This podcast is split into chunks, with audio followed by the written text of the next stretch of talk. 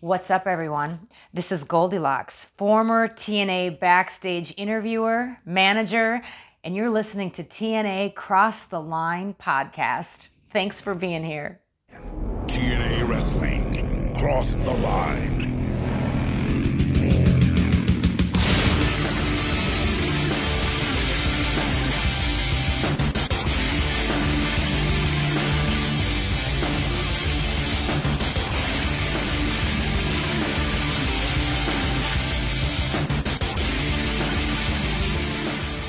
And we're back with episode 188 of the TNA Crossline podcast. I am Bob Colling Jr. With me, as always, is Dallas Gridley. In Dallas, we are just two weeks away from Unbreakable. But probably more exciting is we are about a month away from the Spike TV debut. How excited are you for Unbreakable and for the return to national television. No more internet. Get your cable box ready because that's where you're going to be able to watch Impact. Um, I'm definitely, I would say, more excited about the Spike TV than Unbreakable, but I think Unbreakable Really? is shipping up to be pretty well. I mean, Spike TV and like TNA, like I feel like that's just like I know that we we we we're at some good shit. We've seen some. We're about to see even better. Like it just keeps getting better. It's I think Spike TV is going to kick that off. I really feel like the Spike TV era is where TNA fully goes into like the uh, hey, we're not going to wait to do stuff because we need ratings. Yeah, That's what I yeah, and I they I mean they've continually had something to prove, and once they even get on on Spike here, I mean we have what an 11 p.m. time slot. They still got something to prove. Like, hey, we can we can be on prime time. We can do something a little bit better than Saturday nights at 11 or whatever time it was at. Um, I think it. I don't know. Is it Sunday nights? I don't remember what it, what we're going on. No, it's uh, Saturday, Saturday evening, Saturday. 11, 11 p.m. They're they're basically taking the Velocity time slot. Yeah, and I remember looking at the ratings for like Velocity and Heat, and they were doing like Velocity was doing like one something. Sometimes like Heat started off in '98 doing like 6.9 stuff like that. It's crazy. Yeah, that's insane. Um, so yeah, I think with the with the idea that they have continually something to prove, that's where they're really going to be stepping up even further. And I mean, the thing that's kind of crazy, we're watching shows right now that are strictly on their website, or as we are watching the Sun Sports in Florida version, Mhm. um, which I don't even know if we know what time these were airing, but uh, regardless, um, I mean, there's these have been pretty decent for something that is just they're just putting online. Like there's not really a reason for them to be putting out decent shows. I feel like, but Yeah. they have been. Well, I know. I mean, I don't know. Didn't you like say there was like a report of how many people downloaded it or whatever? There was one that I think they said there was like a hundred thousand downloads or something like That's that, That's what I thought you said too. which is like insane. That's pretty good for 2005. Yeah, I mean that's pretty crazy. Um, so I mean that's pretty that's pretty positive. I mean now, obviously not everyone's buying pay per views anyways, but like our pay per view buys aren't even getting close to that number, if I remember correctly. I mean I don't even know if we really have many numbers for the pay per views, but No, but let's say for like the numbers that we do know, isn't it like twenty five thousand and stuff? I was gonna- I was gonna say it's like 25 to 30,000. So let's say Unbreakable did 25 to 30,000 buys, which isn't unrealistic. Mhm. If you're basing that off of the 100,000 people that have downloaded the show, that's a pretty remarkable like turnover to get people to buy your pay-per-view. 25% to 30%. Yeah. Because you look at regular television, let- let's say WCW, you know, they have 4 million people watching, hmm 4 million households or whatever, and then they're getting 200,000 households to buy it. Yeah, that's a really good point. I never thought about it like that. So they're not getting that paid That- audience. That high of a percentage to do it. Yeah. Yeah. and even WWE or you know WWF, whatever, you have eight million people eight million households getting it, and then at your peak time of like WrestleMania, you get one million households to buy your biggest event of the year. Or Yeah. on average, usually around that time, I think it was like 400 or 500, whatever, for like fully loaded or something. Mhm. So you're not nearly getting the same, um, like market share or whatever. You're not getting the same, pe- like a higher amount of people to turn it over. But Mhm. if you look at for TNA, um, I feel like it's similar to Ring of Honor in the sense that their audience probably is more so internet Right. fans. Like I that's mean, that- really people who are focusing on it right now. Yeah, and them having the fact that they have to post these online probably actually benefited them quite a bit because I mean, if you couldn't get FSN or you missed it or whatever, I mean, you were kind of screwed. Now I can go online and just like download it and watch it. Now, given maybe it sucked to download because the internet speeds were were uh, butthole, but um, the fact that it was more easily accessible for the fans that were probably more interested in it, like you're saying, the internet fans, was probably actually a pretty decent thing for them. It sucks in theory, like, oh shit, they don't have TV. But hey, my audience can go on, on our website and just watch this now.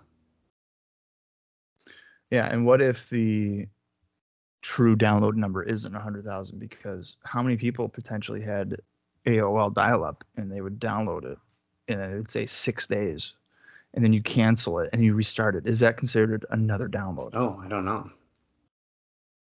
Because that's something that I would do. I would quit it probably 50 times before I was like, okay, I'll sit here for a week before I get the show. That's so crazy to think about. We can download things in minutes now. It's absolutely incredible. I mean, songs back in the day off of LimeWire would take Holy shit, dude. like like 24 hours for a three minute song. And then you get really sad when it was just the Bill Clinton voice. Yeah. You're like, God, fuck. It's not the, it's not the right one. Yeah. And now, like now, like like you just said, nowadays you can download a full mm-hmm. length movie and you get it in 32 seconds. Yeah, it's pretty crazy. Yeah.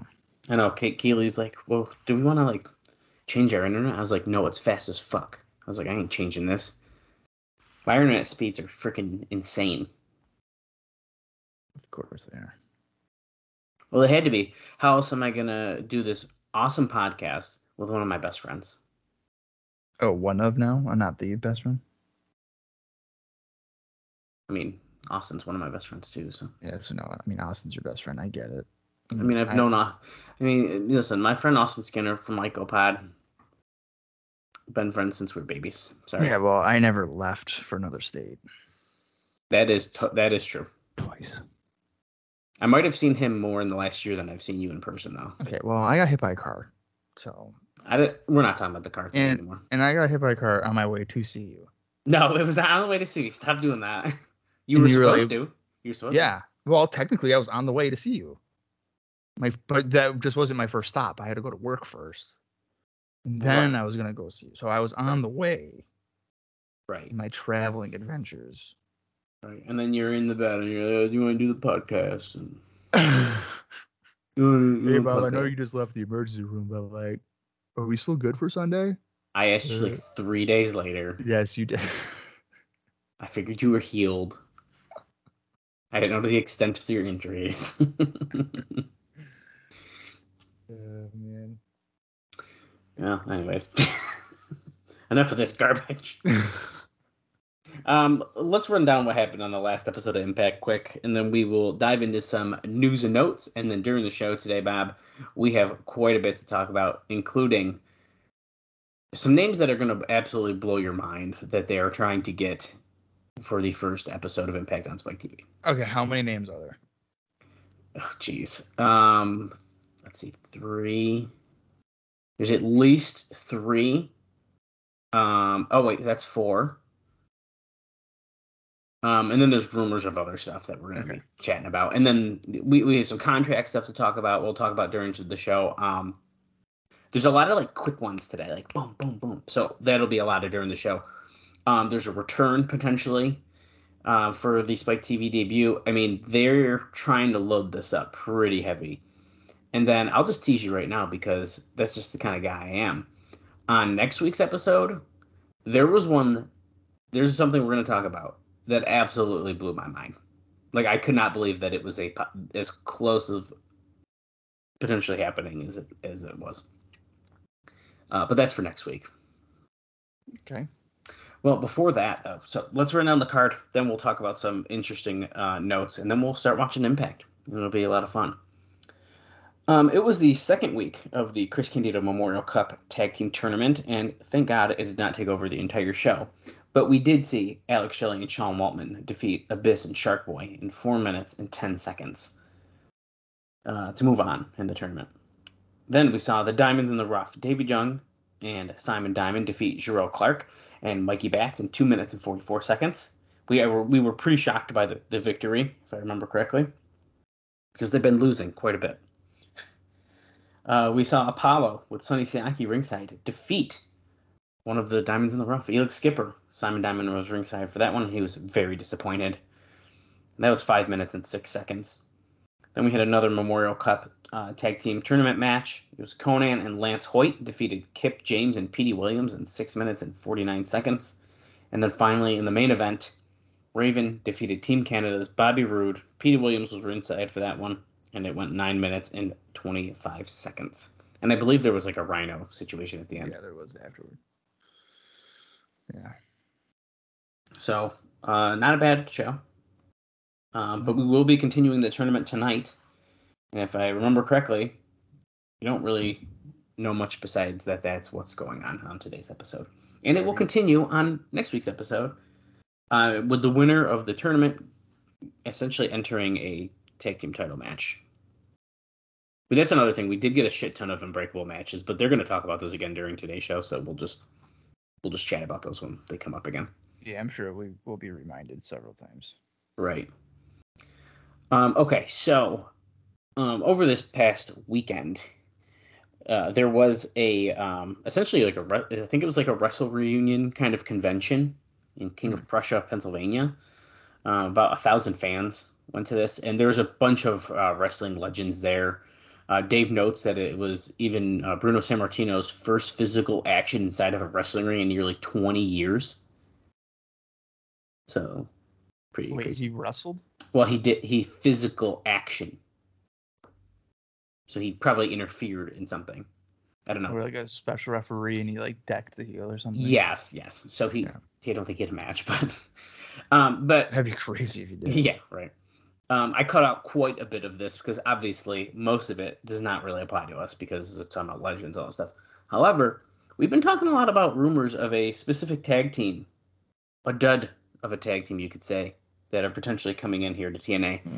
And there was some interesting notes about them, and TNA kind of gets brought up in the conversation. So I figured we should probably mention it. Um, basically, this is I don't know if it was their first appearance um, after leaving WWE or one of, but basically the the name the Dudleys um, is not something they can use. Right. Yeah, and I believe that's because Paul Heyman like lied to them about a trademark Are or something. Are you reading my notes, man? no, I, you reading my I just notes? remember like Bubba. so I think Bubba was talking. He was, oh yeah, no, Paul like lied to us. Like he never had the trademarks, but like WWE did it. Right. Uh, so basically, um, in in a rush here, the team uh, came up with the name just 3D for the team for this event. Um, they're um, and WWE's trying to keep Devon from using his name, but his real name is Devon, so they can't Hmm. stop that. Right. I mean, that's his name. Um, and then uh, obviously Bubba cannot be Bubba spelled B U B B A or B U H B U H. He cannot use either one. They sent him a cease and desist about this. Um, they're also WWE is claiming rights to their catchphrases, camouflage costumes, and stating they cannot wrestle while wearing glasses. So they're being hard asses about the this Dudley situation. well, they didn't wrestle with the glasses on, Well, they can't do it. They cannot do the glasses so situation. they can't come down with glasses. Yeah. Um, the it does say they were under the impression, including Devon telling TNA weeks ago, that there would be no problem with the name since they thought that Paul Heyman had given them the rights to the name when they left ECW in 1999. Um, now I, I don't have a first name here, probably because it was earlier in the thing and I cut it out. But Hughes, I don't know which Hughes we're talking about here. Uh, but they told TNA this past week after receiving the letter uh, that maybe there would be a problem after all. Uh, the two worked in a t-shirt and jeans as opposed to their camouflage ring gear, and will have to get a new look if they go to TNA, which is the plan for the program most, most likely against America's Most Wanted. Now, based on the letter sent, it is very possible that they'll try to claim 3D um, because they they can't ban them from doing the move itself, but they may try um, the name of the move. And uh, Devon get the tables quote is a catchphrase, but neither was spelled out specifically. So it's very like we're not sure what we can actually do. Right. Um, there was a New York indie show they were appearing on which used the phrase "get the tables." Um, the press release was pulled with new wording because WWE wouldn't allow "get the tables" as on this indie show. So I mean, they are even knocking that. So there, it. I always find this stuff super interesting because it essentially for, forces these guys to like reinvent themselves, right? Because they're being stripped of everything that they were doing. Well, which is kind of nuts because, Mhm. well, actually, you know what? The camouflage thing was a WWE thing. They didn't do that in Yeah, ECW. camo. I think it was WWE because they did what like the tie dye and shit. And Yeah, tie dye. Yeah. Um, this just reminds me of a time with 2CW when they had DX, Waltman, yeah, Road Dogg, and uh, Billy Gunn, but they had to be called Team Suck It. Team Team Suck It. Yeah. I remember that, dude. And the show was later called Cease and Desist Tour. I think didn't they? They feel like they had more than one of those. they might have. this is so funny. I think another one was like with TNA though. yes, there's FTNA. Um, Yeah. I remember that one because I went to it because Blue Meanie was there. Yeah. Um, because I'm pretty sure they like pulled someone off. I can't remember who. Was it Abyss? Maybe I don't know. They pulled pulled somebody. they pulled someone off the show, like a big name, I think. Um, I just don't remember exactly who. Yeah. Uh, but yes, the show was called FTNA, um, which is makes me sad, but I get it. Is it as a promoter, I understand the uh, anger. Yeah. Um, so both Dudleys have talked about uh, fighting this legally because they left ECW with the idea that they own the rights to the name, but that could end up being a costly fight. Dave says.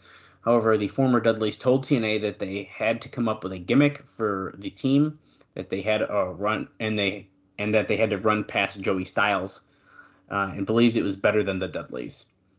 Uh, so I think they're kind of getting his, his ear about it for ideas. Uh, they said that they would let TNA know what the gimmick is after trademarking it themselves. So basically, they're gonna figure it out. They're gonna trademark it so that they can make sure that it's legal and like good, and then they're gonna essentially tell TNA this is what we can do if we're gonna come in. So pretty interesting. Um, but yeah, who would have thought that going to this random wrestle reunion thing would cause so much drama with the Dudleys? Yeah, I mean, I want to be excited about the Dudleys coming in, but I, I think I'm probably a little more excited than you are about it. Uh, I mean, I'm not like mega hype, but I think it. I think it'll be good fun. if if they have to like change their whole Well, gimmick, then maybe I can be excited about it. But if they're See- just gonna do the same thing but like altered a little bit, I'll get bored of it pretty quick. yeah, and that might be what happens. But okay, this next one, I don't remember. I don't remember this necessarily happening, but it caused quite a stir uh, on the internet. So. Oh boy. um, Chris Jericho Yeah.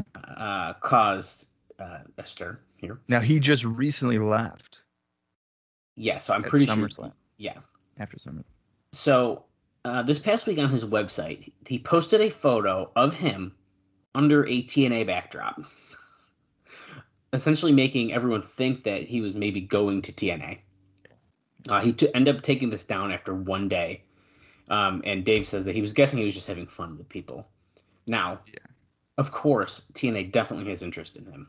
Uh, Dave even says they'd be foolish not to, which duh.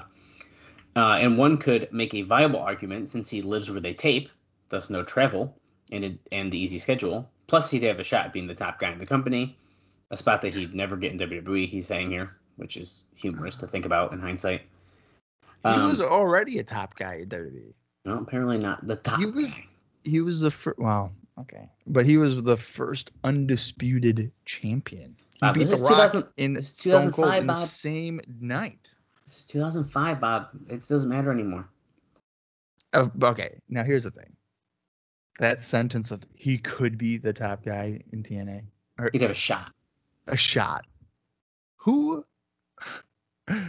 if he's fighting over uh, Jeff Jarrett and Raven and and Rhino, give me a break. Chris Jericho You would got be Chris the top Jericho. guy.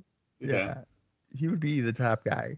And Jarrett couldn't even deny that one. I hate to say it. There's no way. Yeah, there'd be no you, way. you can't be like, no, I'm a bigger name than these guys. You, Yeah, can't, you literally couldn't. yeah, that'd be ridiculous.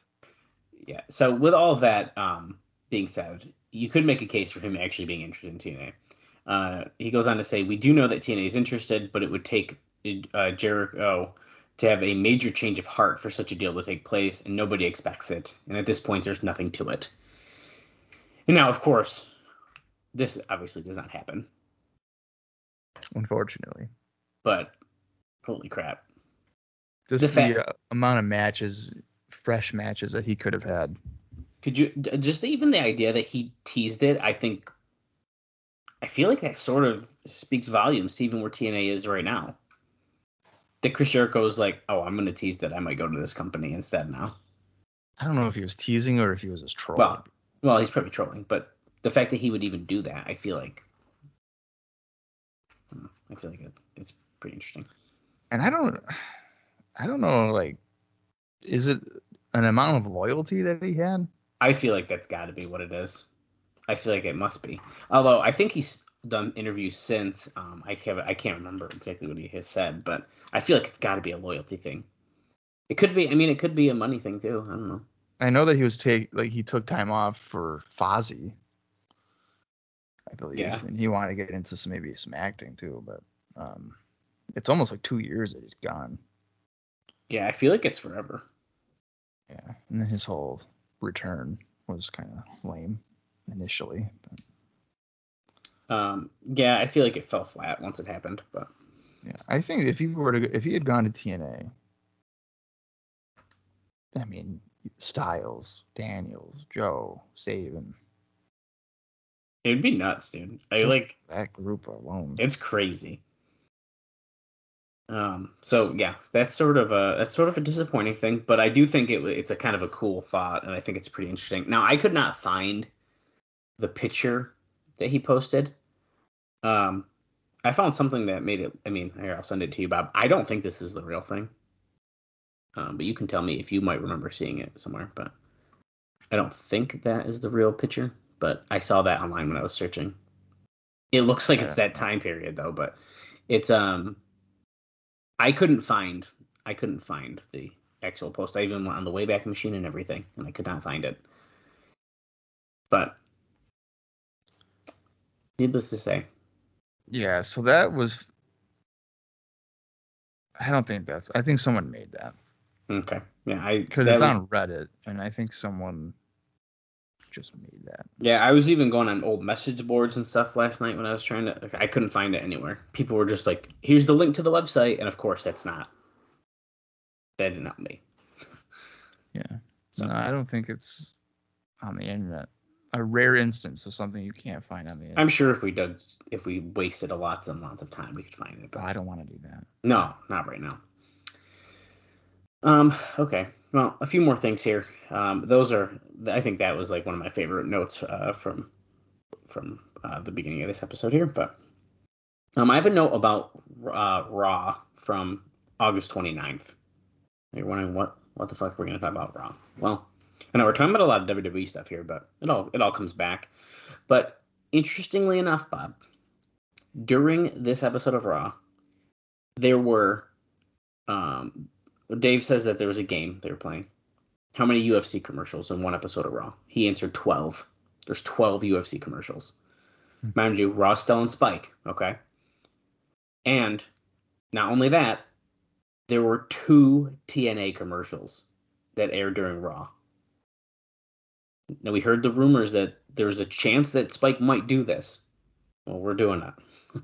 so, um, people apparently people were. Uh, he says that some people were blowing some gaskets in Tampa during this, because knowing that this TNA commercials were playing. Mhm. Um, uh, the commercials were kind of indie looking, he said, but they were produced by Spike and not by TNA. Uh, they are scheduled to get some commercial time on Raw for the next month, and hopefully the commercial quality will improve. While these are stories that WWE had advance warning about the commercials airing, others close to the situation uh, dispute that story. The only thing we've heard for sure is that Spike didn't even didn't even make the decision to put the ads on Raw until two hours before the showtime. Naturally, from a TNA standpoint, this was a big sign that Spike is behind them because they were willing to risk the certainty of McMahon blowing a gasket on them to promote the product. Why would they care about a gasket? About him being mad? Well, since they're leaving, I wonder that too. But maybe they they don't care about that burning that potential bridge of them you No, know, I- when they leave. That makes no sense. I mean, when they when they go back to USA, I mean, there's like a whole special, right? Like, I- like it's like the first episode in October. Yeah, I think is like the whole like yeah. Well, actually, term. I'm pretty sure we're gonna talk about that next week too. Okay, so so yeah, I don't understand. Yeah, you don't. Yeah, they're on your network or whatever, but they don't. They're not staying there. right. And of, I'm surprised that they're hesitant. Like, oh, two hours before the show, oh, we're actually going to promote this new thing that we're doing. What? yeah, Why? Why do you have to even think about it? Just, just do it. right. Um, speaking of Spike TV, though, um, this is my last note before we get into the show, and we have plenty more to talk about. Um, but the TNA contract with Spike TV, which goes into effect on October 1st, is a 52 week deal lasting through late September 2006. Judging from the TV commercials, the plan to change the name of the show was overruled. It's official. The name that was decided upon weeks ago was Impact on Slamming Saturday Night, which, of course, as we said, sounded really stupid, and Dave says was way too wordy. Um, and Dave still thinks that it should be called Saturday Night Impact as opposed to simply Impact. But regardless, they are keeping Impact as of right now. Saturday Night Impact. I don't think we need the name of the day in it, but that's my no, opinion. you don't. I think you just call it Impact. You can say that if you want, but that doesn't need to be like the name. Uh, do you think they're uh, trying to avoid saying TNA? Impact. Uh, I mean, that that's like kind of the thing that that we've been talking about that for a while. I think even of like no one wants to call it TNA. Um, I'm gonna say I don't know if they're really avoiding it. I mean, let's think right now. Spike TV 2005. It's like the guys' network. Right. I feel like they would have eaten that up and like not cared, to be honest. But you'd be surprised. I think I I feel like the audience that they're going for, if it's a non-wrestling fan, and it's a Saturday night, and you're scrolling through, and you see TNA Impact, they're gonna think tits and ass. I feel like it definitely on like if you're looking on the fucking channel guide, I feel like it's gotta say either TNA Wrestling Impact or It did not. It did. It just said Impact. No, I remember having when I had Time Warner Cable, and I I remember just- checking out the first show, and it was just. It, I think I but I'm pretty sure it was just TNA Impact. Now later on, it became Impact Wrestling. Well, yeah, but that's like way later. But Way, for a long way. time, it was just TNA Impact. see that's weird to me because I don't know if I would. It's it's hard to say. Okay, so if I'm not a wrestling fan, first off, maybe I would click that because it's like, what even is this? But like, I'm thinking, see, because I was gonna say, even as a wrestling fan, why do I know that that's a wrestling show? But like, wrestling fans are used to acronyms, Right. so like, you probably wouldn't even think twice about it. So it's kind of hard to like see that both ways. I'm I had a I see what you're saying though, like, especially the time that it's on. that's what that's exactly what I was gonna say. Saturday night, late Saturday night. You have a horned up teenager looking for something risque and you see something called TNA, you're gonna turn it on and then it's gonna be men wrestling more often than not. Yeah. You know. Yeah, that's true. Yeah, I don't know. It's uh, it's kind of interesting. Like they kind of did. Um, I mean, I first off, I like the name, um, TNA Wrestling, Total Nonstop Action. I like it a lot, but they did kind of uh, pigeonhole themselves a little bit with that one. I think that it was a misguided attempt for a long lasting thing. It should they should have just been Impact Wrestling from the get go. I mean, probably. Yeah. Because I think even um I think Jeff Jarrett even said I don't know if he said it was Impact, but he definitely said TNA had a level of stench on it that could never recover from Yeah. the years of just like poor decision making. Yeah, no, I believe that makes sense. And I mean, even I know now, like current day, 2023. I know that you've said that you you still like Impact, or whatever, but there's some things that they're not doing great. But I mean, there was a stretch of time. Oh yeah, but compared to what you're about to say, I mean, There's a stretch of time like after Hogan left. it was rough. It was well, the show was rough, yeah. After he left, but then there was a stretch where like they fi- clearly figured it out. Oh yeah, I mean they they they had some bumps in the road. Uh, I mean I was still watching. I didn't care. And in fact, actually Hogan leaving was probably not, in hindsight not a bad thing. Um, Yeah, he, but like there was for a while. I mean I don't think it was like right after. I think it. It was just like weird for a while. I think it was like when they got like on like fucking Destination America, where it was just like fuck. First off, I could barely watch it. It was very difficult for me to watch it during that time. And it was just like I that was that was rough. I think after that though, I think they started to go get an incline, and then of course there was some issues with the um, global force stuff. But yeah. But I mean, if you look at guys from you know that are in AEW now, a lot of them came through Impact. dude, there's freaking so And- many. the same thing with uh, WWE. Like LA Knight, he was Eli Drake. He came through Impact. hmm That's where he made a splash. It's there, dude. There's so many, and that's why I I text Bob all the time because Impact social media is hilarious. And no matter what happens on TV, if it somehow relates to something that happened in TNA at some point in time, they tweet about it. Yep. And I, I just think it's and like within minutes, it's like they knew it was gonna happen. It's insane to me. I'm willing to bet that they have a shit ton of stuff just saved in drafts, waiting for the day. Like if LA Knight were to win the world title, Remember, check out his check out title Eli Drake, also known as LA Knight, win the Impact World Championship back in 20 whatever. Oh, you know that one's sitting there waiting to go. Oh. My favorite though is so on was it on was it Dynamite or something? I don't remember. It was like Sting kind of was he kind of had the Joker Sting esque uh, character he's playing, right? Not really the makeup as much, uh, but like the way he was acting. Immediately, they tweet, "Check out the Joker Sting collection," or and I was just like, "What? video. It's two hours?" I think so. Uh, I don't, well, you know. I don't know if the, it was there. Someone made a two-hour video compilation of. But dude, that's the thing, and it's like, yo, check this out. Or I'm trying to think of another one that happened recently. I get a kick out of it. I think it's hilarious. I mean, it's it's smart, smart marketing.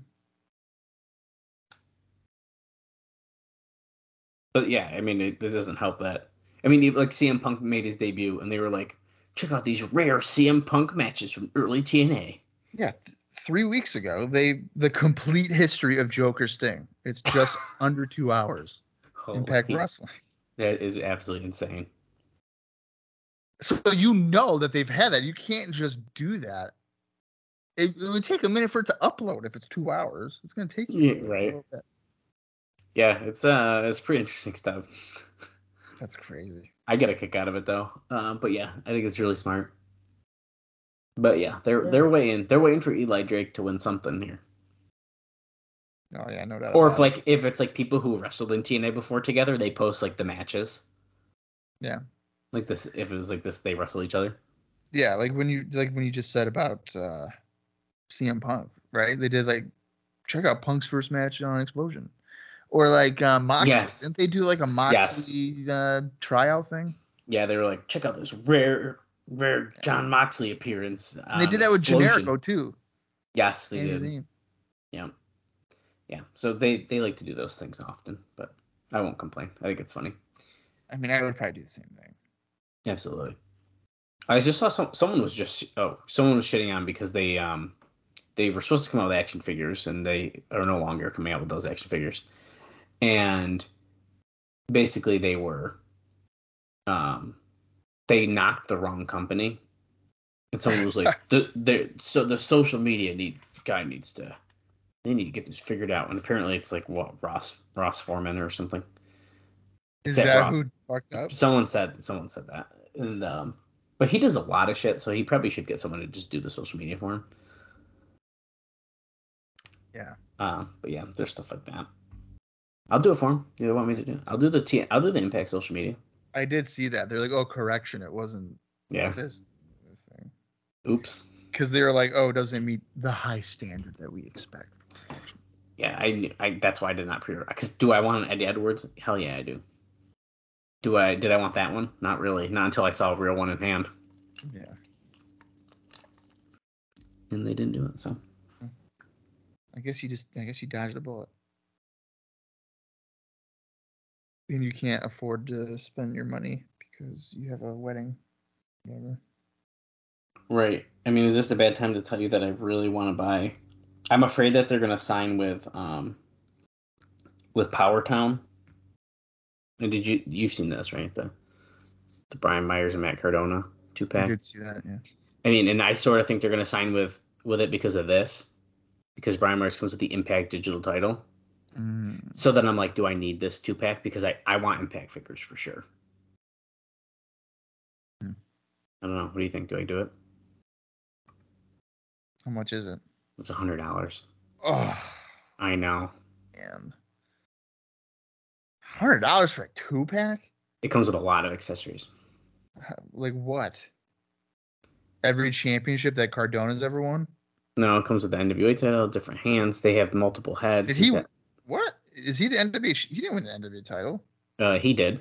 He's not currently, but he did. He did? yeah, dude. You didn't know that? Who who did he beat for it? Um, fuck. Was it? It wasn't Aldis, was it? It might have been Aldis. What? Who beat Aldis? that just shows you how little little of the NWA I pay attention to. That's crazy that you didn't even know he won the title. I had no idea. That was like a big thing. Um, because it was even while he was in Impact, and like I don't even know if they really mentioned it too much, to be honest. Um, which is pretty interesting. See, but the problem is he has so he does so many indies. Oh, here we That's go. So Tyrus. Oh no, that's when Tyrus won it. Okay, so he beat Trevor Murdoch Oh, he beat because Murdoch beat Aldis. That's right. Jam. And then he had to vacate because he got hurt. Oh yes, that's right. And then Murdoch won it again. And now we have Tyrus. Oh wow. Yeah. did you I see? Did you see that? Um, what's his name there? Billy Corgan said that the NWA is the next big company. Yeah. Yeah. Don't know if you knew that, Bob. They're the next He big. said company. that it's like on the cusp of uh, breaking out. Okay. Okay. Anyway, I'm so disappointed that he's not involved in Impact anymore. Yeah, I mean, he doesn't know what he's talking about. he has no fucking clue. He is obsessed with um, Tyrus and um, big rustlers because that's what the NWA is about. It's about size. Mm-hmm. Right. I don't know about you, but uh, I don't think there's ever been a Tyrus match that I've wanted to watch in my life. No. Nope. So Me either. Because he, he was also in Impact, and I also fucking hated it. Well, you know what, the thing, and now we're just getting off track here, but with I know, Ty- I know. with, with Tyrus, I was uh, excited for Brodus Clay, like badass Pro- Brodus Clay in WWE. And then he came out as a Funkadactyl. Yep, and I was I checked out. I was like, nope, nope, I'm not. No, this guy's dancing and being a fuck you. No, not doing it. That's a swerve, bro. Yeah, and then um, I don't know, man. And then I like really saw him wrestle, and I was like, you know what? I think I was wrong. I don't think I like this guy. No, And there's then, no. you know various other things that he's done in his personal life, and I was like, you know what? I think I'm Oh well, I peace. I didn't like him even way before all that. Even so, he Yeah. just just a cherry on top. just But anyways, um, let's get into the September second, two thousand five edition of Impact Wrestling, TNA Impact, if you will. And um, we will have plenty of fun stuff to talk about. I have some very interesting interviews uh, with uh, Kazarian, Sunny. There's an interview we're going to talk about. Mm. We'll probably be kicking off with that one. Um, Sunny, who recently uh, pleaded no contest and is likely going to be gone for 25 years. Holy shit. That's So fucking crazy. should have subscribed to that OnlyFans when I hit a shot. I know. It would have been a really good bit, and though, yeah. I wonder if it's still active. I thought. Oh, you know what? I, I might have actually ended up getting taken down Really? because when she was out of like in between when she was arrested and out, Yeah. I think she started some other um situation because they went down. I might be wrong about all of this. Um Hmm. she looks great though. Oh my god. Who is that? Who is that woman? Dude, I don't even know. That's crazy. It's not the same. That's It's not, not- the same. That's not the same. They got a fake person to play Sunny. Yeah. Yeah. Wow. Pretty crazy. Have you ever Um, have you ever seen Dodgeball? Oh yeah, I love dodgeball. She looks like Ben Stiller Ben Stiller's character at the end when he's just lost it. He's eating all the donuts. Oh my god, dude. Oh yeah, here. Yeah, see, I didn't see that what she actually played to. I only saw that picture on Twitter. Yeah. Well, we'll talk about this interview. Um, unfortunately, I mean, there actually is reference to a DUI in it, but that's not the part we're really going to be focusing on. Great. 18 years later and she's still doing the same shit. Uh, that's what I mean. That's pretty fucking bad, dude. it's Uh, all right, let's get into the Yeah. September 2nd, 2005 edition of Impact. And again, we are just two weeks away from Unbreakable. I'm going to count down from three. And when I say play, that's when you want to watch along with us on Impact Plus. Or if you have it in your own personal collection, that works out as well. Approximate runtime for this is 45 minutes and 38 seconds. So here we go. Three, two, one, play.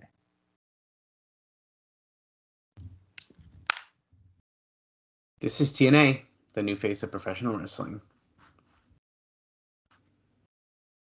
Well, this is from last week. It's uh Shane Douglas listening inside of Larry Zbyszko's office because Jarrett's really angry.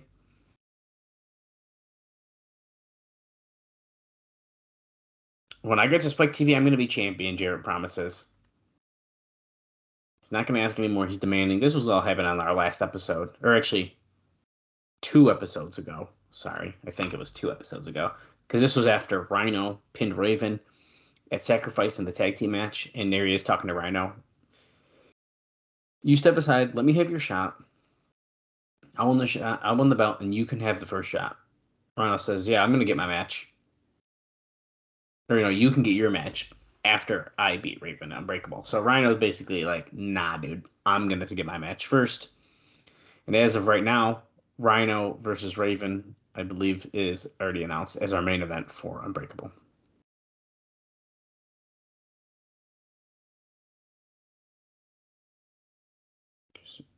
So it is written, so it shall come to pass. And now Raven going after Rhino. This was on a couple episodes ago on Impact. And boom, there's the gore through the security. And now, of course, Abyss here, we're seeing uh, he wants his title match, but he's not having it, so he's just going to beat the crap out of everyone. Jeff Hardy, they just randomly showed Jeff Hardy hanging from the ceiling again.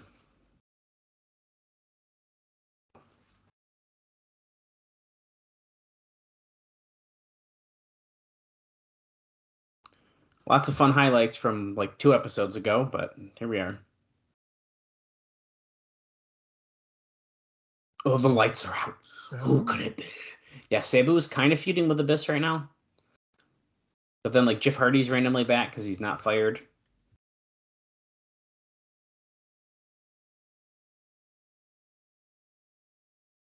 You're gonna pay, Rhino. They just had that Raven quote on here twice, so is it? So it's written, so it shall come to pass. I don't know why we needed to hear that two times. They have that flipped. This image is flipped. Look at the background. What the fuck? Why did they do that? The they showed that already too. So it was Jarrett talking to Rhino again, but they flipped the image, and the words on the fucking poster behind him are backwards because they flipped it. They already showed it the right way a minute ago. Someone's not paying attention. Well, I think they were trying to be cool and edgy with their editing, and it just didn't work for me. We are starting off with the Chris Candido Memorial Cup. This graphic is nice, except the giant Sun Sports logo that's covering it up on our screen. So with Shocker Sabin, Truth Dutt, and then Waltman Shelley and Konnan Hoyt is uh, what we got on today's episode. It looks like Waltman and Shelley are starting us off here. I thought that was Kevin Nash's music for a minute. But it's just Sean Waltman. Yeah, it's uh oh six pack shut up Waltman. They said both. Um so let's kick it off with this uh Sunny interview because it's about the Chris it's about Chris Candido. That's what we're talking about, right? Um basically she said that she wasn't even aware that TNA had done a Chris Candido Memorial Tag Team tournament. Um, Terry Taylor had been trying to contact her and they'd been playing phone tag, uh, but he hadn't even made mention of it in any of the messages that he'd left. That's what she says. Uh, she also says that she didn't blame TNA or Sonny Siaki for Chris's death, uh, since it was a freak injury, uh, the likes of which he'd suffered many times during his career. Though she did wish the hospital had given her more accurate discharge information after his surgery. Uh, she noted, however, that Chris's parents felt the promotion was responsible, and she hasn't spoken to them since the funeral, though.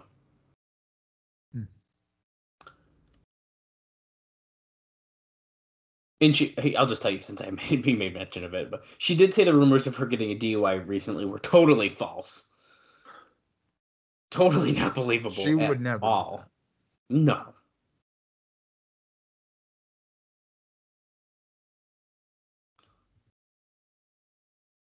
Let's see. Do I have any notes about any guys in this match too? I don't know if I do.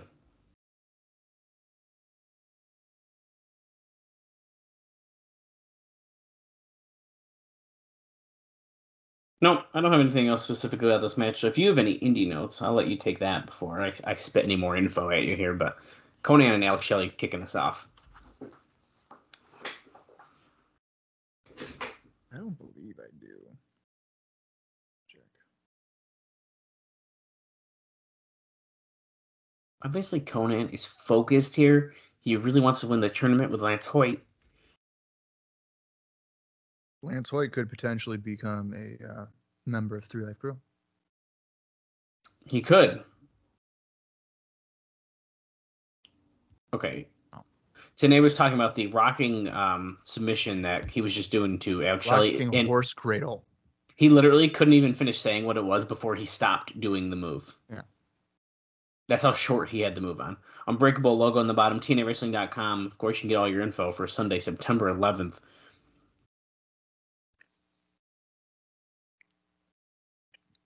I'm really hoping that Oh, shit. definitely dodged that kick. Um, I'm really hoping for Waltman and Shelley to win this tournament. I do think they're probably the best like team in this, as far as like this actually makes a little bit of sense. Yeah. The way that both of their personalities are. Although Konnan and Lance Hoyt, man, you got the Hoytomaniacs, you got the the shoe fans. Um, the crowd's really behind this team. They are. Yeah, look at the Hoyt Maniacs right there. I see the t-shirts. There's at least three. There's four. I see at least four.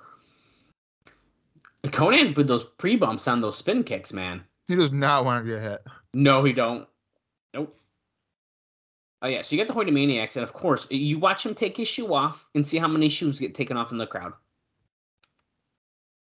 Now, I don't know if I'm just crazy here. Now, of course, these are all taped on the same day, these four episodes that we've been watching and will be watching.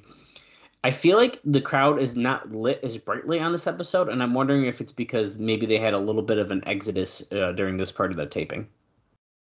I might be overthinking that. It look it looks pretty full still. We don't have numbers though. I have no numbers. Double clothesline. Once again, I feel like Konnan is he ain't feeling it very much right now. No. Although what this is, is this is this the first round? Oh, No, this is semifinal. Okay, so they've all wrestled already then. I couldn't remember. I thought so. Maybe he's just still uh fucking out of gas from that one. Huge back body drop on Waltman. Holy shit. Waltman regrets this match now.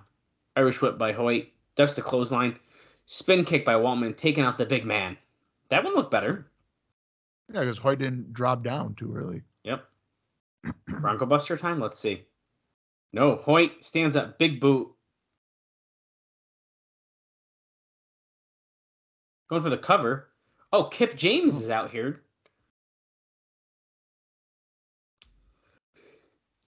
Oh, low blow by Waltman. And of course, that means the X Factor. There we go. That's kind of been his new signature here. The low blow into the X Factor. Waltman and Shelley move on. Wow. Are they jobbing out Hoyt or what? They're trying to kill that pop, baby. That was a uh, a big one there. I was really hoping that the Hoyt Maniacs and the the shoe fans would have really. Oh, did you just see that sign? What was it? I don't even want to say it.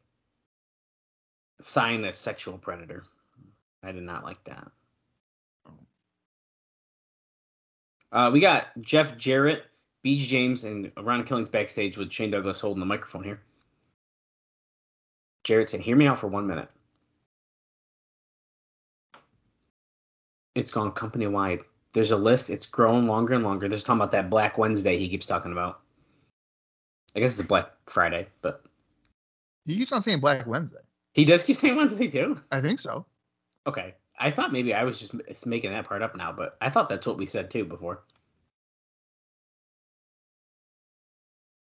Oh, they're talking about Konnan teaming up with Hoyt now. He's like, "Do you think this is a coincidence?"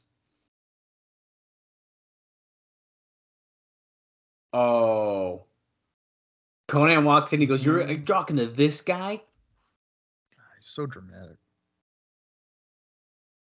Hear me out. They're trying to split everybody up. It's divide and conquer.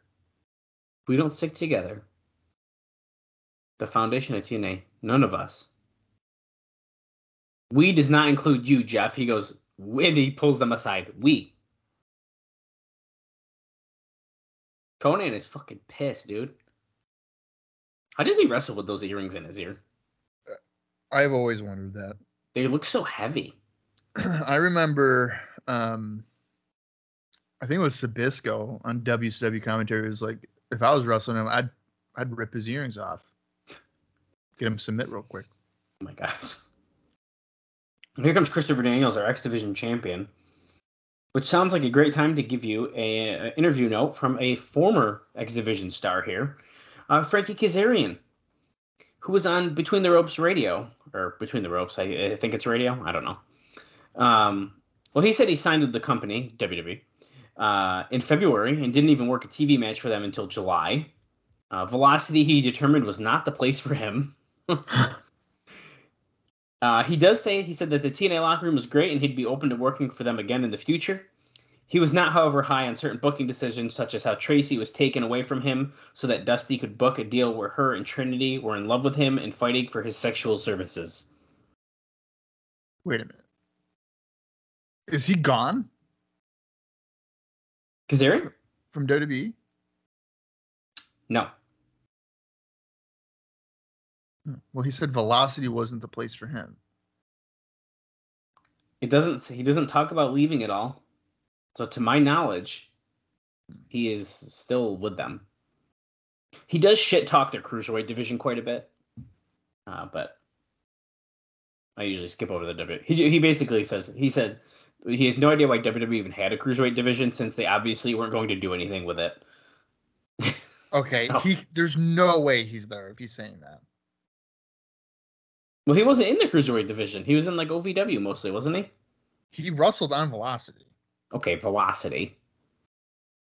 I'm A lot of people want wrestle on Velocity. If he, yeah, so he's gone.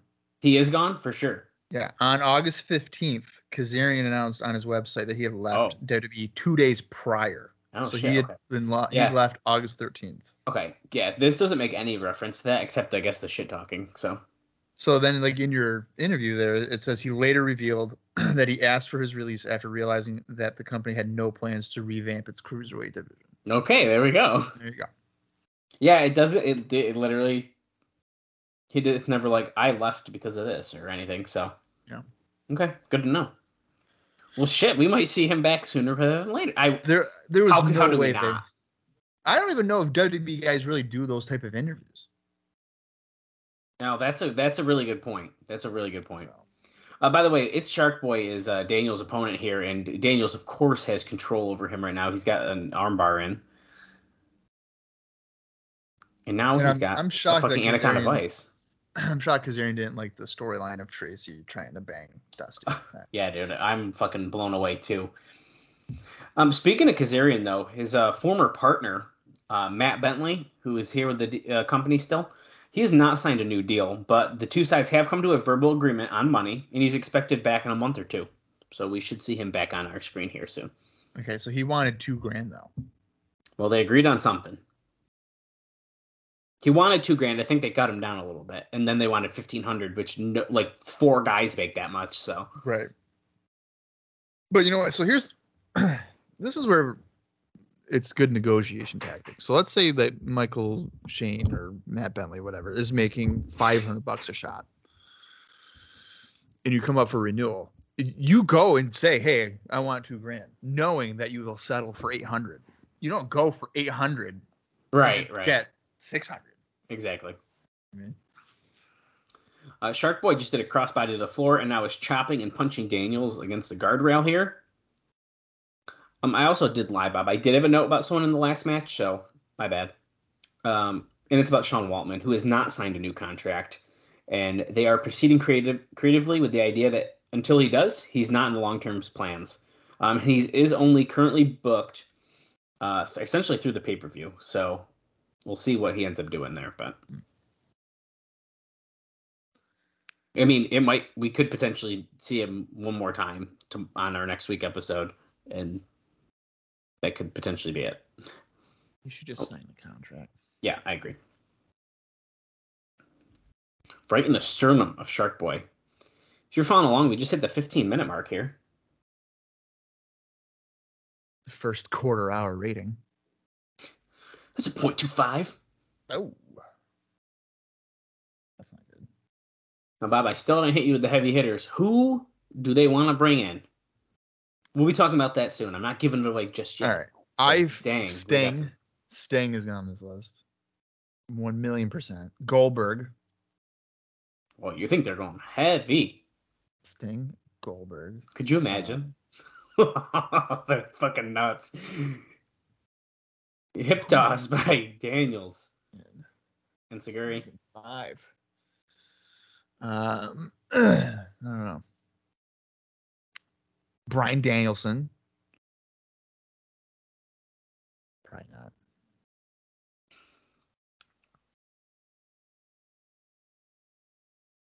Shark Boy rolling away. Oh, Sabu and Abyss. Does that just get made official for Unbreakable? I don't think we had that sounded. one yet. Oh, drops Daniels on his knee. Good clothesline by Shark Boy. I gotta say, Shark Boy's getting more offense in this than I would expect normally. Hmm.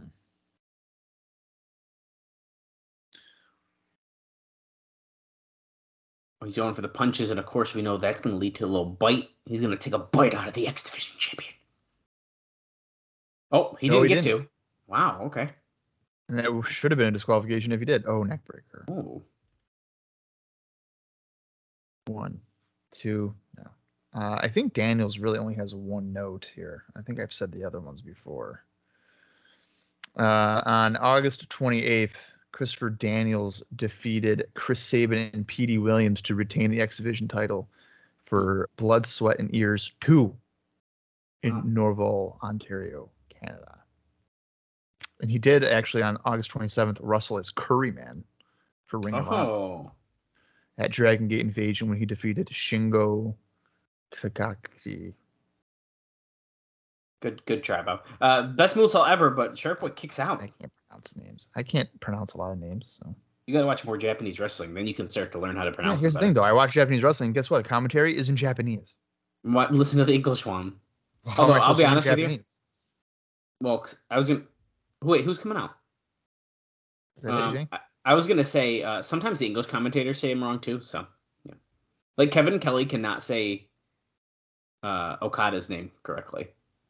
That's great. You know, I knew that it was AJ just because his collar was popped. The collar popped down, dude, and his Aeropostale shirt. Yeah, and it was a far away shot too, though. What the fuck? Shark Boy just pinned shit. Daniels. Oh He's the X my Division champion. god! I cannot believe this. This That's has Shark- changed Unbreakable. Okay, uh, add Shark Boy into the X Division title match because that is his, the biggest one he's gotten in his TNA career so far. Could you imagine? AJ Wow. Styles, Samoa Joe, Christopher Daniels, and Shark Boy. Okay, so uh, the distraction worked. He didn't really do anything. He just came out and Daniels yelled at him, and then he got pinned. Yeah, he didn't physically get involved. Wow, I am blown Since away. physically didn't get involved, and it was just distraction. That's I'm- borderline clean. I almost just stood up. I couldn't believe that. We got Chris Sabin and Shock versus Ron Killings and Sonjay Dutt coming up next, it seems like, which is going to be an excellent time to tell you some more news and notes after their entrances. Uh, unless Bob has any indie notes he wants to get out of the way. What the fuck? Look at What this. the hell is going on? Shock acting they're made tag Sabin team. backflip. They do have like a choreographed entrance together. That's weird. Um, let me see what uh, Christopher Sabin has, if he has anything. Also, I don't know how I feel about calling him Christopher. Well, he was in that match with Daniels where he lost, and that's it. So that's fun. Okay. His mother and man, beware. There's something about Sonjay and Ron Killings together that I actually don't mind. Like they both kind of like do like little dances and stuff.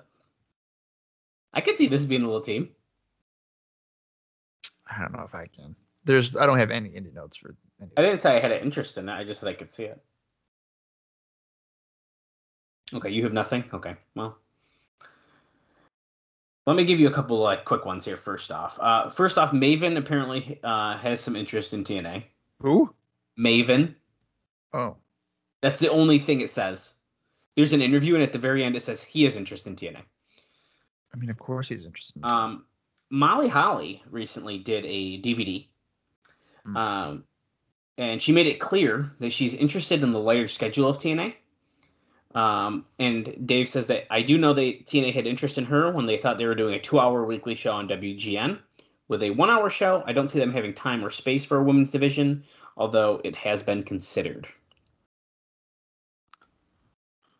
And I'll just tease you right now, Bob. That is not the last note about women coming in that we'll talk about, but you'll have to wait till next week for some more of that.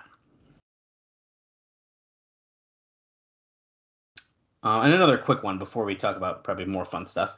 Even though there are reports in Japan that Kenzo Suzuki is signing with TNA, there's nothing to that.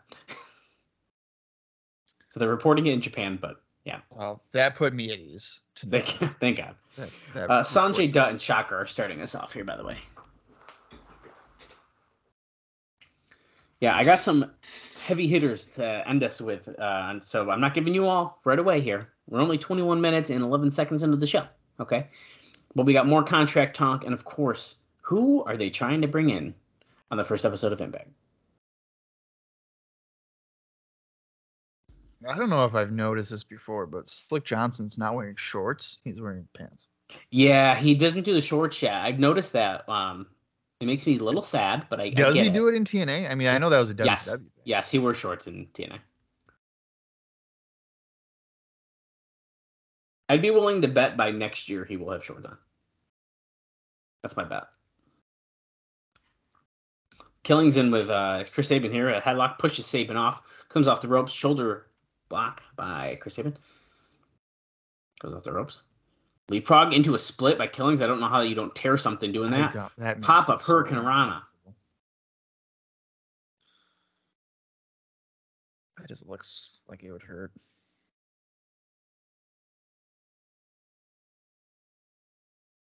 Power slam by Ron.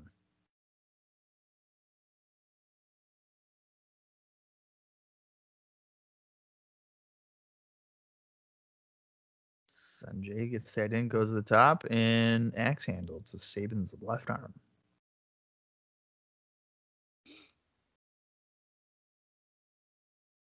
Twisting elbow drop. Devastating move. It's so devastating, dude. Only a two. They should probably just have Dutt and Sabin wrestle this whole match, but what do I know? Well, you don't want to see Shocker and uh, Ron. I mean, not in this particular scenario. I mean, Shocker Shocker's kind of outstayed his his welcome to me in this promotion, but nice kicks by Dutt. And then he's going on the top. Can do press. But he missed. Oh, Oh. Sabin went for like a power bomb and he uh, Dutt flipped off and Seguri. Wow, this is a lot of. that Hey, is there's the towel guy. He's back. Yes. Uh, that was a really good sequence there between the kicks and the reversals and everything. Really enjoyed that. Shocker's in now. Oh, commercial break upcoming is Shocker and Dutt. Double handed bulldog. We're back. A commercial on a show you have to download. Remember, some of them are airing on Sun Sports, so they have to Oh, still add in those breaks. Of a bitch. Yeah, remember, I can't forget we got that stupid logo in the corner. One more episode with that bullshit. I can't wait till it's gone. Yeah, but then we're gonna have a Spike TV logo. I'd rather because on normal TV, the logo will be like nice and subtle in the corner. That one's fucking bright yellow at the top of the screen. I hate it. I'd rather the Fox box. It was easier to crop out for our social stuff. That's why I don't like it. Let's be real. I got to deal with this shit. Half the time I Photoshop it out. oh, you Oh. do? yeah, I gotta give away my secret. If I can, if I can, I will. Like during entrances, like if you look at entrance posts, it's not there because half the time it's po- it's cropped. It's either cropped out or it's photoshopped out. Oh. Off the rope, boom! Drop kicks the leg of Dutt, which was uh, tangled in the ropes. Okay, I thought Sabin was gonna like do something, and then he just quickly went for a cover. Yeah, I did too. He's smart. He's trying to get that dub. He's trying to get that win. Trying.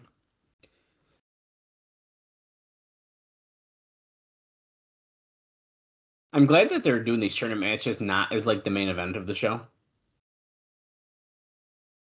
Well, I'm sure. I would imagine the finals will. The fine, well, that's fine, but like, although this one's better than the first one was, um, Yeah. but regardless, if we were like watching a tournament match to end the show, I might be a little bit more checked out right now. And well, like you kind of said, Sabin and Dutt have been kind of working the majority of this. Thank God. Half crab. Oh, I thought he just kicked him in the nuts, but he made he pretty much just telling him to flip over. I think, but Sabin really has control here over Dutt. He's working on the right knee.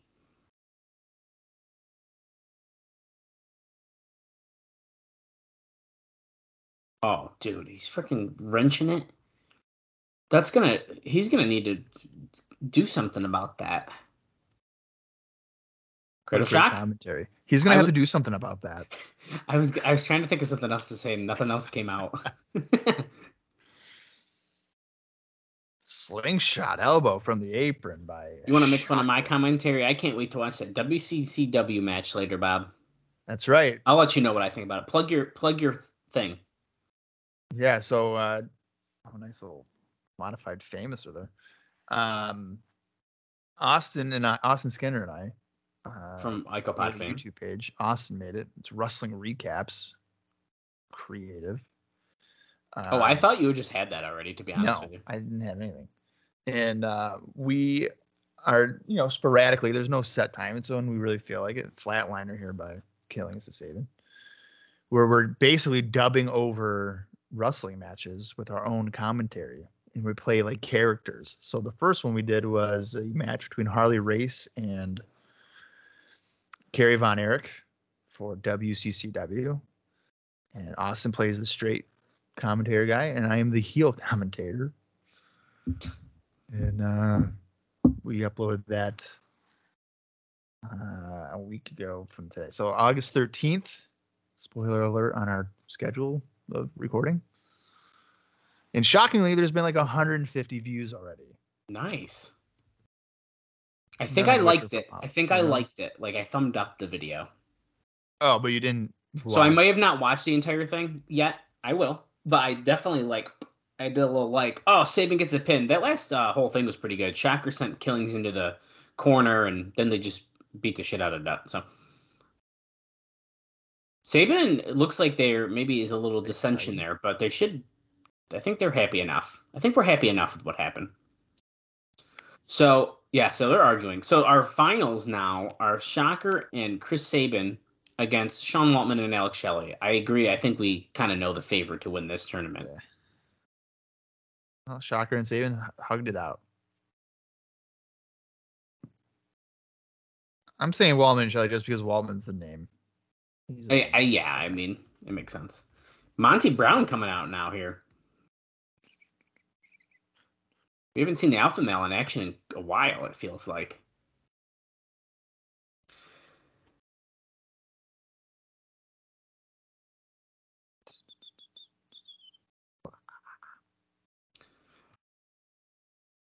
Oh, and if ever, uh, just in case we have any uh, IcoPod fans on the show, if you're wondering, well, Bob's doing a new project. Where's more IcoPod episodes? You can send Bob a DM uh, over on Twitter because he's got about three episodes to edit. I have two. Okay, uncensored and Slamboree. We only recorded them a year ago. February. It's almost a year ago. Six months ago, we have recorded an episode of IcoPod. Listen, every dude lately, uh, like I think like two or three days ago, I was like, you know what? I think I just fucking upload uncensored. Just fucking do it. And then I thought about it, and I was like, I really don't want to sit there and wait for it to fucking download. Oh, please, dude. That's the easiest part. No, it takes forever to fucking convert. You do. You literally click the button and then you can go do something else. While it no, I can't because if the fucking thing, if my screen goes dark, it fucking fucks it up. You have two computers. So what? It You only works on one you, of them. You go like this, and you like touch the mouse pad, and it. Yeah, I know. It takes forever. Uh, Siaki is facing off against Monty Brown here. I have a feeling I was about to start telling you notes, but I feel like this match is gonna be like two minutes. It's not. It's not even gonna be two minutes. Probably like a minute and a half.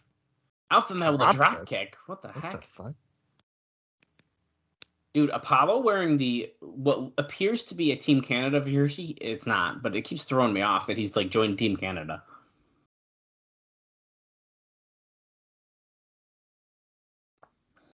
I want somebody to join Team Canada, and then Mike Tenay will interview them and be like, "Why did you do it?" And he'd be like, "The healthcare system." Oh. There we go. Heel kick by Siaki. Okay. I'll tell you this one really quick since we were talking about Team Canada. Is Siaki swing neck breaker? Boom. Oh, hold on. Kip James what just the fuck, out. man? Kip James just keeps coming out here. Oh, Siaki almost just got the pin, but Kip is attacking Petey. Or not It's Petey, Apollo. Sorry. dive. See? Hey, dude, I just fucking I got so confused. I said Petey. It's Apollo. Nice dive though by It does look like a fucking Team Canada jersey, and I, it might be. Who knows? Now, I want to point out, Kip has not, holy hmm. shit, the pounce on the floor. Oh. Kip has not touched Siaki yet, so that's why there's not a disqualification yet. Monty just pushed the referee, though. So, oh, Monty's got a chair. I, Is I Andrew Thomas waving oh, the matchup? he called Oh, it. he called it. Oh Oh no! Oh, oh, into the throat. Slam the chair down. The Are we about to write Siaki off? Do you think, dude? Here's the thing. Okay, it's fucking wrestling 2005. He'll be fine by the end of the night. No. Uh, Monty is now going after Apollo in the ring. If this was like 1986, he'd be out for four months. Well, you could get a DDT and be out for six months in 1986. That's true. Steel chair to the head of Apollo. Kip and uh, Monty Brown really going at it on What this. is their issue with Apollo and Siaki? Nothing. No, I think they just want to start shit. Because here you go. Big Lance Hoyt with the save. Now remember, they interfered in his match earlier. Storytelling. This is cinema. Oh, right. Multi-layered storytelling. right. On the same show. I mean, we're really. And look, they kick Siaki again on the way out. Jesus Christ.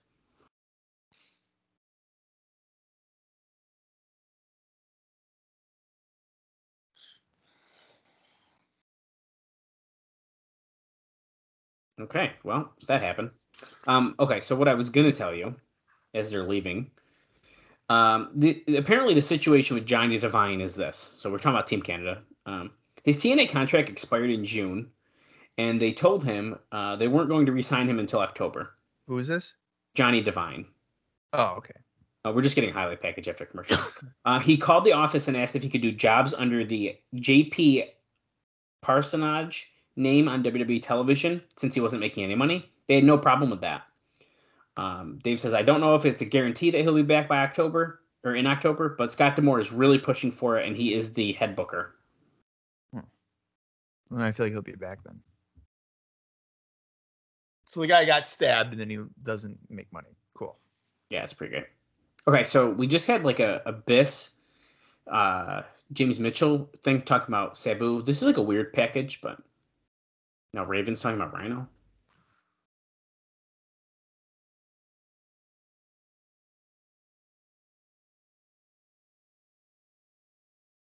Okay. He just threw me off. So he said, when you tried to gore me and you gored the shopping cart instead, and then I hit you with the kitchen sink. And I'm thinking, when the fuck did that all happen? He's talking about Backlash 2001.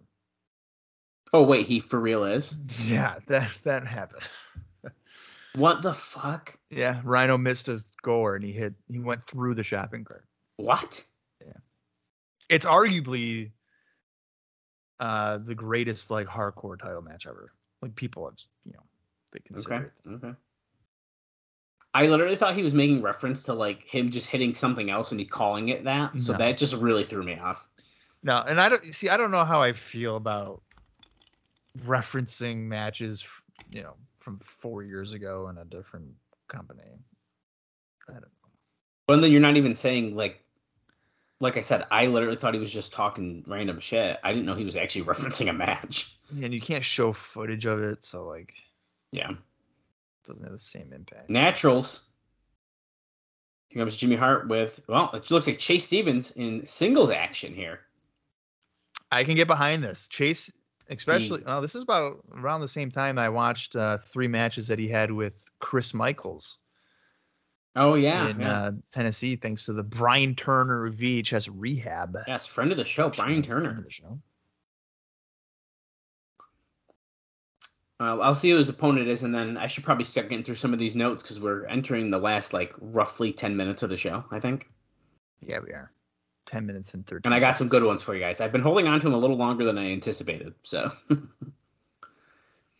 Who, who is he fighting? Oh, Oh one of AMW. Which one is it? James Storm.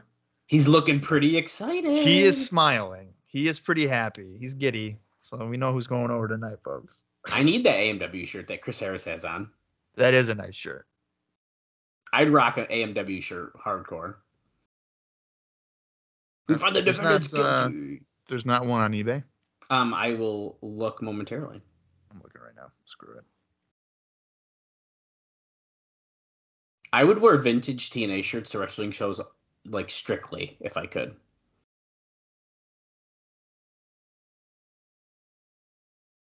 Um, okay. Um, I have some bad news to start you off here, Bob. Oh, great. Um, the former Dudleys will not be available for the Bound for Glory pay per view. So if they come in before that, they will not be on Bound for Glory because it coincides with an international booking they've already committed to. and it is believed uh, it is in Japan, but we don't know yet as a Japanese office uh, it would be with. So we don't know where, but they have a potential international booking. Hmm. Um, but speaking about Bound for Glory, the poster for Bound for Glory, uh, we have not seen this, I don't think yet. But it says the poster for Bound for Glory on October 23rd is built around Kevin Nash. So they are pushing to have him as the big deal uh, star when they go to Spike TV, at least at first. Well, they probably have a bunch of really good matches booked underneath, is what Dave says. Hmm. okay. Uh, so that's our potential one of our returns.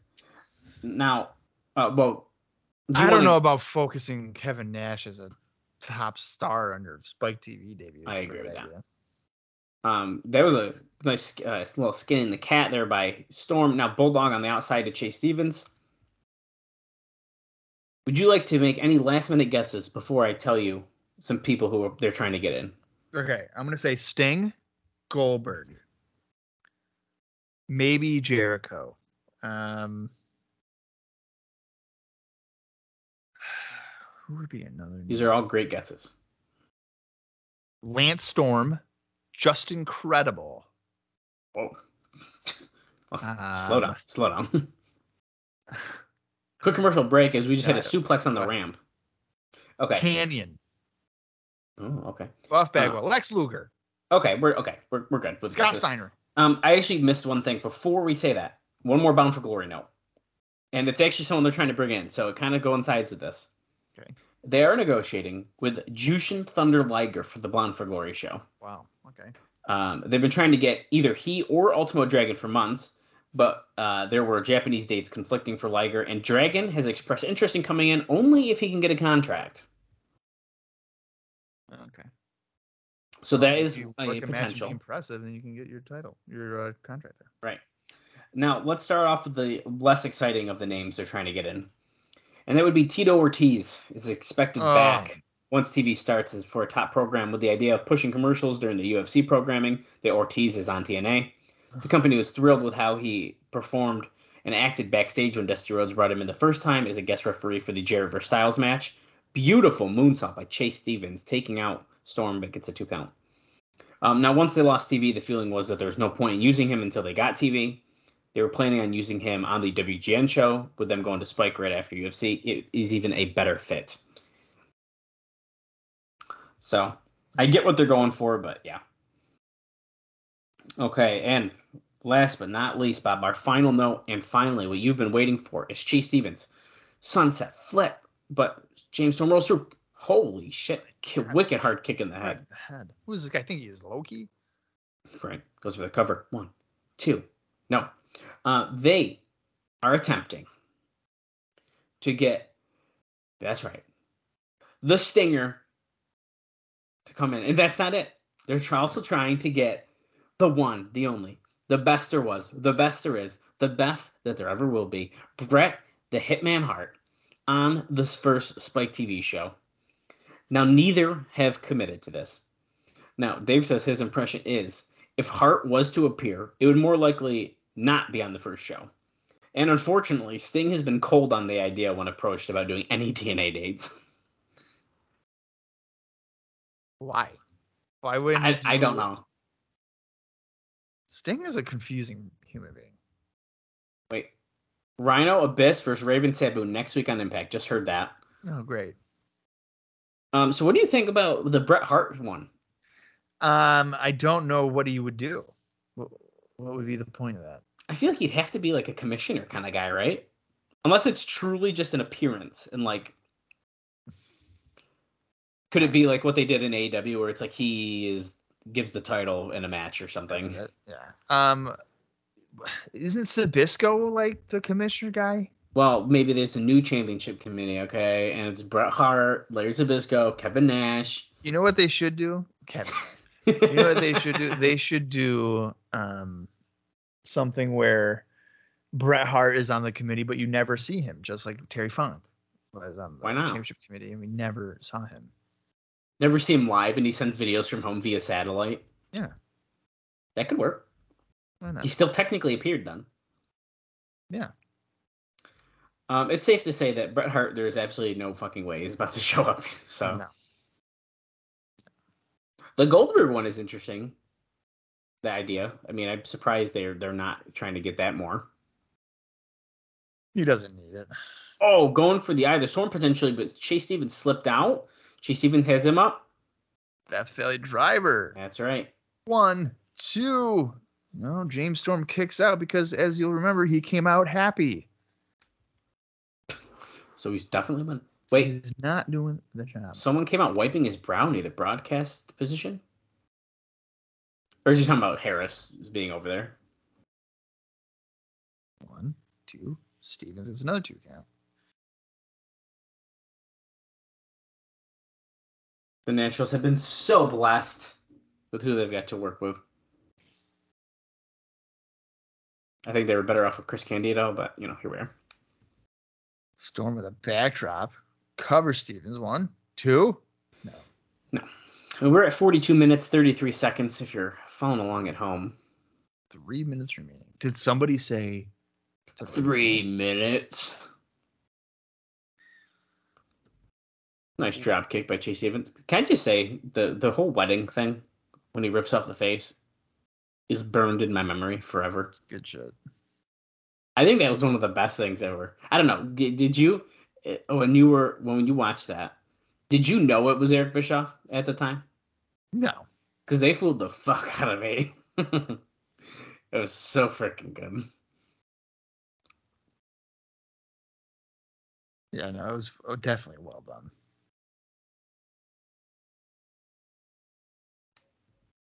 What are the Wrong with the shaky cam? What's Kevin Dunn producing this? Yeah, what is that Did you see crap? that? They never do that here. I hate that. At least they're not like zooming in real quick. yeah, I mean, not. I mean, there was like a little one there, but it wasn't like the. No, right. Like I'm gonna have a seizure or something. I would say that. Dare I say this? TNA at this time is like. The way they do their camera cuts, like not fucking make you have seizures and stuff, is like perfectly how I would want them. I think.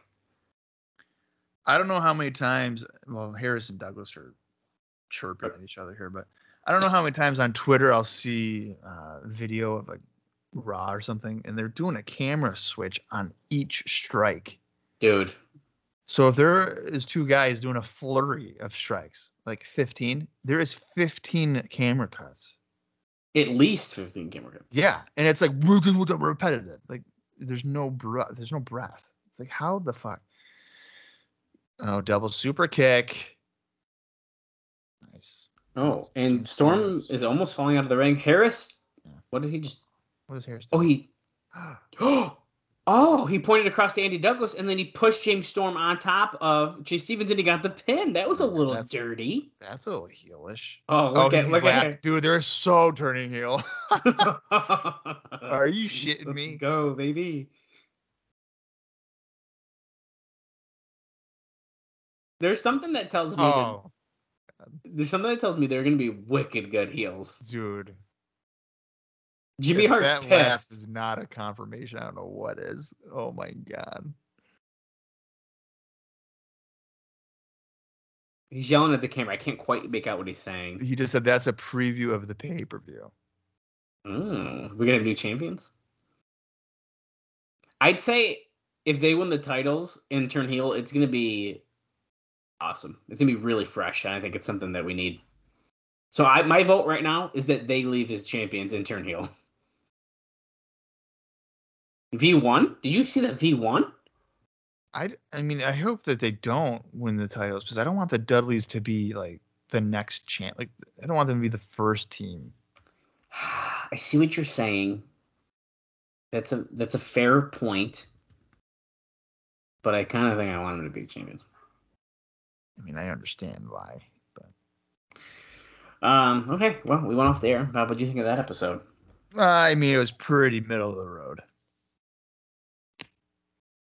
I mean, Yeah. nothing of real substance happened here today. Yeah, I think that's pretty fair to say. Um, I mean, I really like that little teaser at the end there, but I mean, I would say, um, even action wise, it was kind of okay. The the stuff between Dutt and Sabin in the tag match was pretty good, but besides that, yeah, I'd also agree, middle of the road. Um, which I would say, uh, that's a nice thumbs in the middle from from Dallas. Yeah, so I guess uh, since I don't do thumbs Oh, in the boy. middle, Oh boy. I can't say it's a bad show. Okay, that's where I feel like I think you should probably land here because I feel like this was similar to there was an episode um what was it? Two ago, two episodes ago. I also gave it a thumbs in the middle. It felt very similar to that episode where it was like nothing really happened. Yeah, but it's not a bad show. Like I Right. I wasn't, you know, trying to rip my eyes out for 45 minutes. Right. Okay, well, you guys heard it here first. It's still considered a thumbs up episode then. Yeah. Overall. Sorry. Sorry. Sorry, guys. Well, um, we have a match for next week. I'm assuming a main event tag team match. We have the finals of the Chris Candido Memorial Cup tournament. It was not like a dreadful tournament, but it has not been uh, something I've been super hyped about each week, unfortunately. Uh, and it's our go home show for Unbreakable, which I think the bigger part. So I'm looking forward to it um, so that we can get to our next pay per view here. And boy, are we going to be kicking it off with some pretty interesting notes for next week. I'm pretty excited. Oh, right. Yeah, we got some we got some good stuff. And then I think even during the show we still have stuff, but we don't have as much as we had this week. So we'll have plenty to talk about, including some more potential uh, debuts and stuff like that. So it's going to be a good episode. Don't miss it. Yeah, don't. So be here next week for the September 9th addiction of impact. But until then, for Dallas Gridley, I am Bob Colling Jr., and this has been the TNA Cross the Line podcast.